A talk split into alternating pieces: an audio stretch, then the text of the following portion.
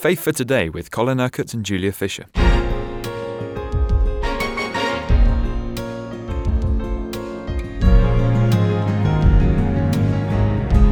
So Jesus died. Then the disciples discovered the tomb was empty. Mary Magdalene was the one that Jesus appeared to. The disciples were locked away behind closed doors. They were afraid of what was going to happen to them. And in chapter 20 of John, we find that Jesus appeared to them. Yes, Mary Magdalene goes to the disciples and said, I've seen the Lord, and told them all about her encounter with him. And then on the evening of that first day of the week, when the disciples were together, with the doors locked for fear of the Jews, Jesus came and stood among them and said, Peace be with you. Now, that's not just a greeting, that is an impartation of God's peace. Remember, these men were heartbroken, they were grief stricken. They never really expected to see Jesus on earth. They thought that he had uh, been raised all right, but he was now in heaven. So after he said this, he showed them his hands and his side. Yet this is really me. Look, here's the wounds. The disciples were overjoyed when they saw the Lord. Again, Jesus said, Peace be with you. As the Father has sent me, I am sending you.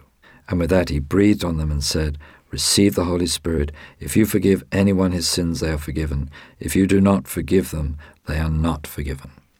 Now, this actually is quite a problematical verse because there's a lot of, of um, questioning as to, well, in what way did Jesus give them the Holy Spirit?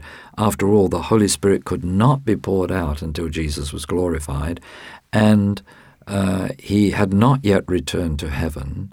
And how does this relate to what happened on the day of Pentecost? Well, I can only offer you what I believe is the right explanation. I don't believe this was their Pentecostal experience. Jesus, as we saw yesterday, had to return to heaven uh, triumphantly, uh, having shed the blood that would be efficacious for taking away the sin of the whole world. Uh, and only then uh, was the Spirit of God to be poured out as Jesus had promised when he ascended. Um, so, before he ascended. So, I believe that this was, if you like, an interim blessing that was going to keep the disciples for this period of time until the Holy Spirit came on the day of Pentecost. That what Jesus was doing was um, uh, blessing them, giving them authority to forgive sin, to show them, if you like, to commission them to be the leaders that they would have to be of the church that was now going to emerge after Jesus had returned to heaven. So, I think that they certainly received a blessing from the Holy Spirit, but it's pretty clear from Acts chapter 2 that it was only then that they were filled, that they were baptized with the Holy Spirit, that this prophetic promise that, that um, uh, John the Baptist had given, that I baptize with water, but he will baptize you with the Holy Spirit, uh, that then that was fulfilled, not at this moment, but on that day of Pentecost. Now, Thomas had not been with them when Jesus had um, appeared to them, and he says, Unless I see the nail marks in his hands and put my finger where the nails were, nails were and put my hand into his side, I will not believe it.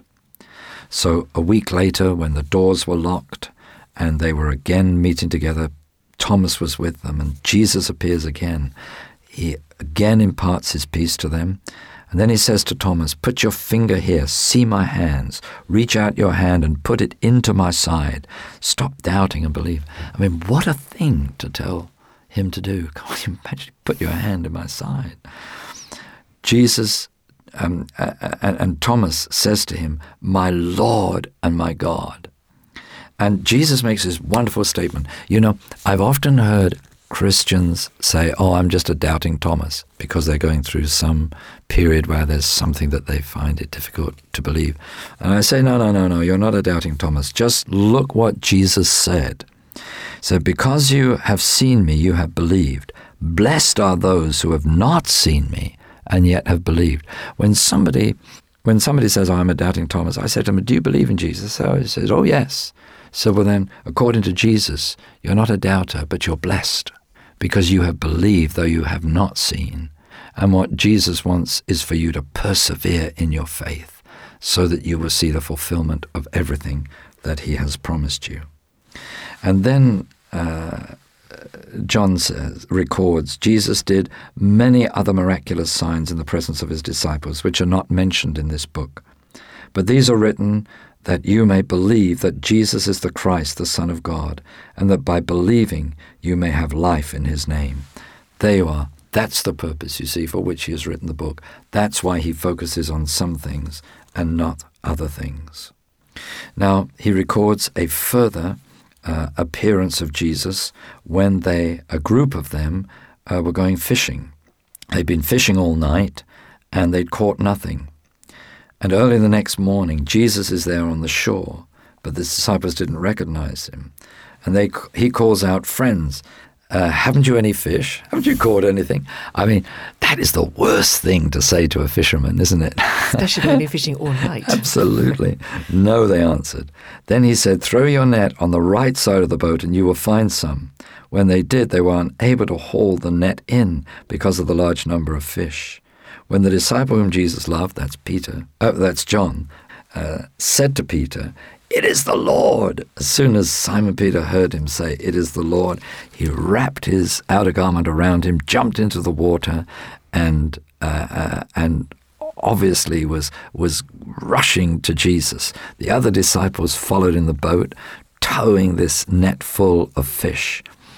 And um, when they landed, they saw that Jesus had a fire of burning coals and some fish were burning on it and uh, uh, were cooking on it, not burning on it, cooking on it. Uh, and there was also some bread there. And Jesus said to them, Bring some of the fish you have caught. what's going on here?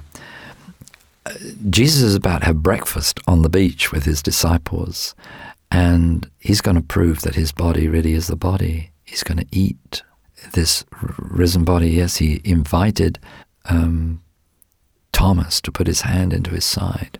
Now he's having breakfast with them. This really is the man that was crucified, that has been raised from the dead. So Jesus came, took the bread, and gave it to them, and did the same with the fish. This was now the third time Jesus appeared to his disciples after he was raised from the dead. Now we have just one other incident that we need to focus on as we finish this gospel. People often say, that these three questions that Jesus asked Peter reinstate him after his threefold denial. I don't think that's what this is about at all. If Jesus wanted to forgive Peter, he wouldn't need to do it three times. He would just say, Peter, I forgive you. No, no. If you actually look at this um, uh, episode here, it is a commissioning of Peter. It's not restoring him, it's commissioning him. Let, us see what happens. When they had finished eating, Jesus said to Peter, Simon, son of John, do you truly love me more than these? Now, knowing the Greek words is very important here. He's saying, Do you love me more than these fish? Remember, um, Jesus had called Peter away from fishing to be a fisher of men. And during this time, after Jesus was not with them any longer, he'd gone back to fishing. So he's saying, Do you love me more than these fish? But the word love here is the love of God? Do you love me with God's love more than you love these more than you love these fish? Peter says, "Yes, Lord, you know that I love you." He's using a different word here, not God's love.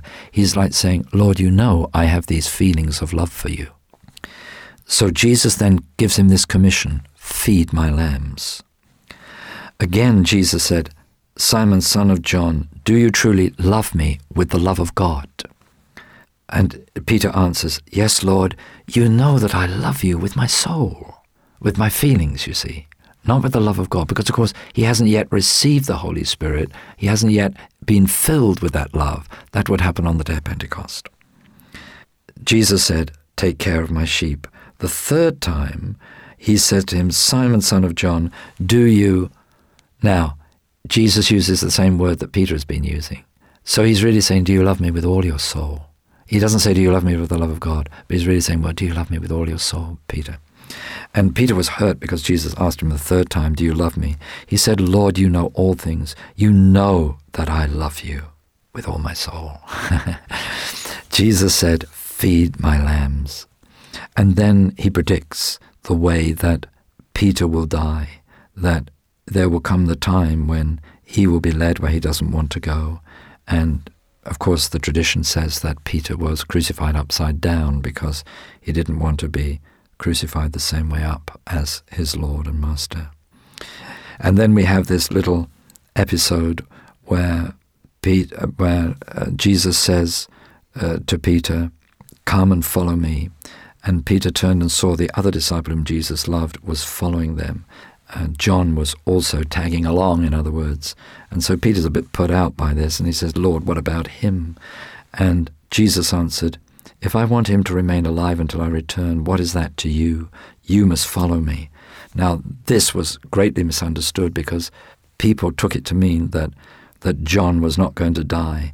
And so John includes this at the end of the Gospel to explain uh, that Jesus did not say that he would not die. He only said, If I want him to remain alive until I return, what is that to you?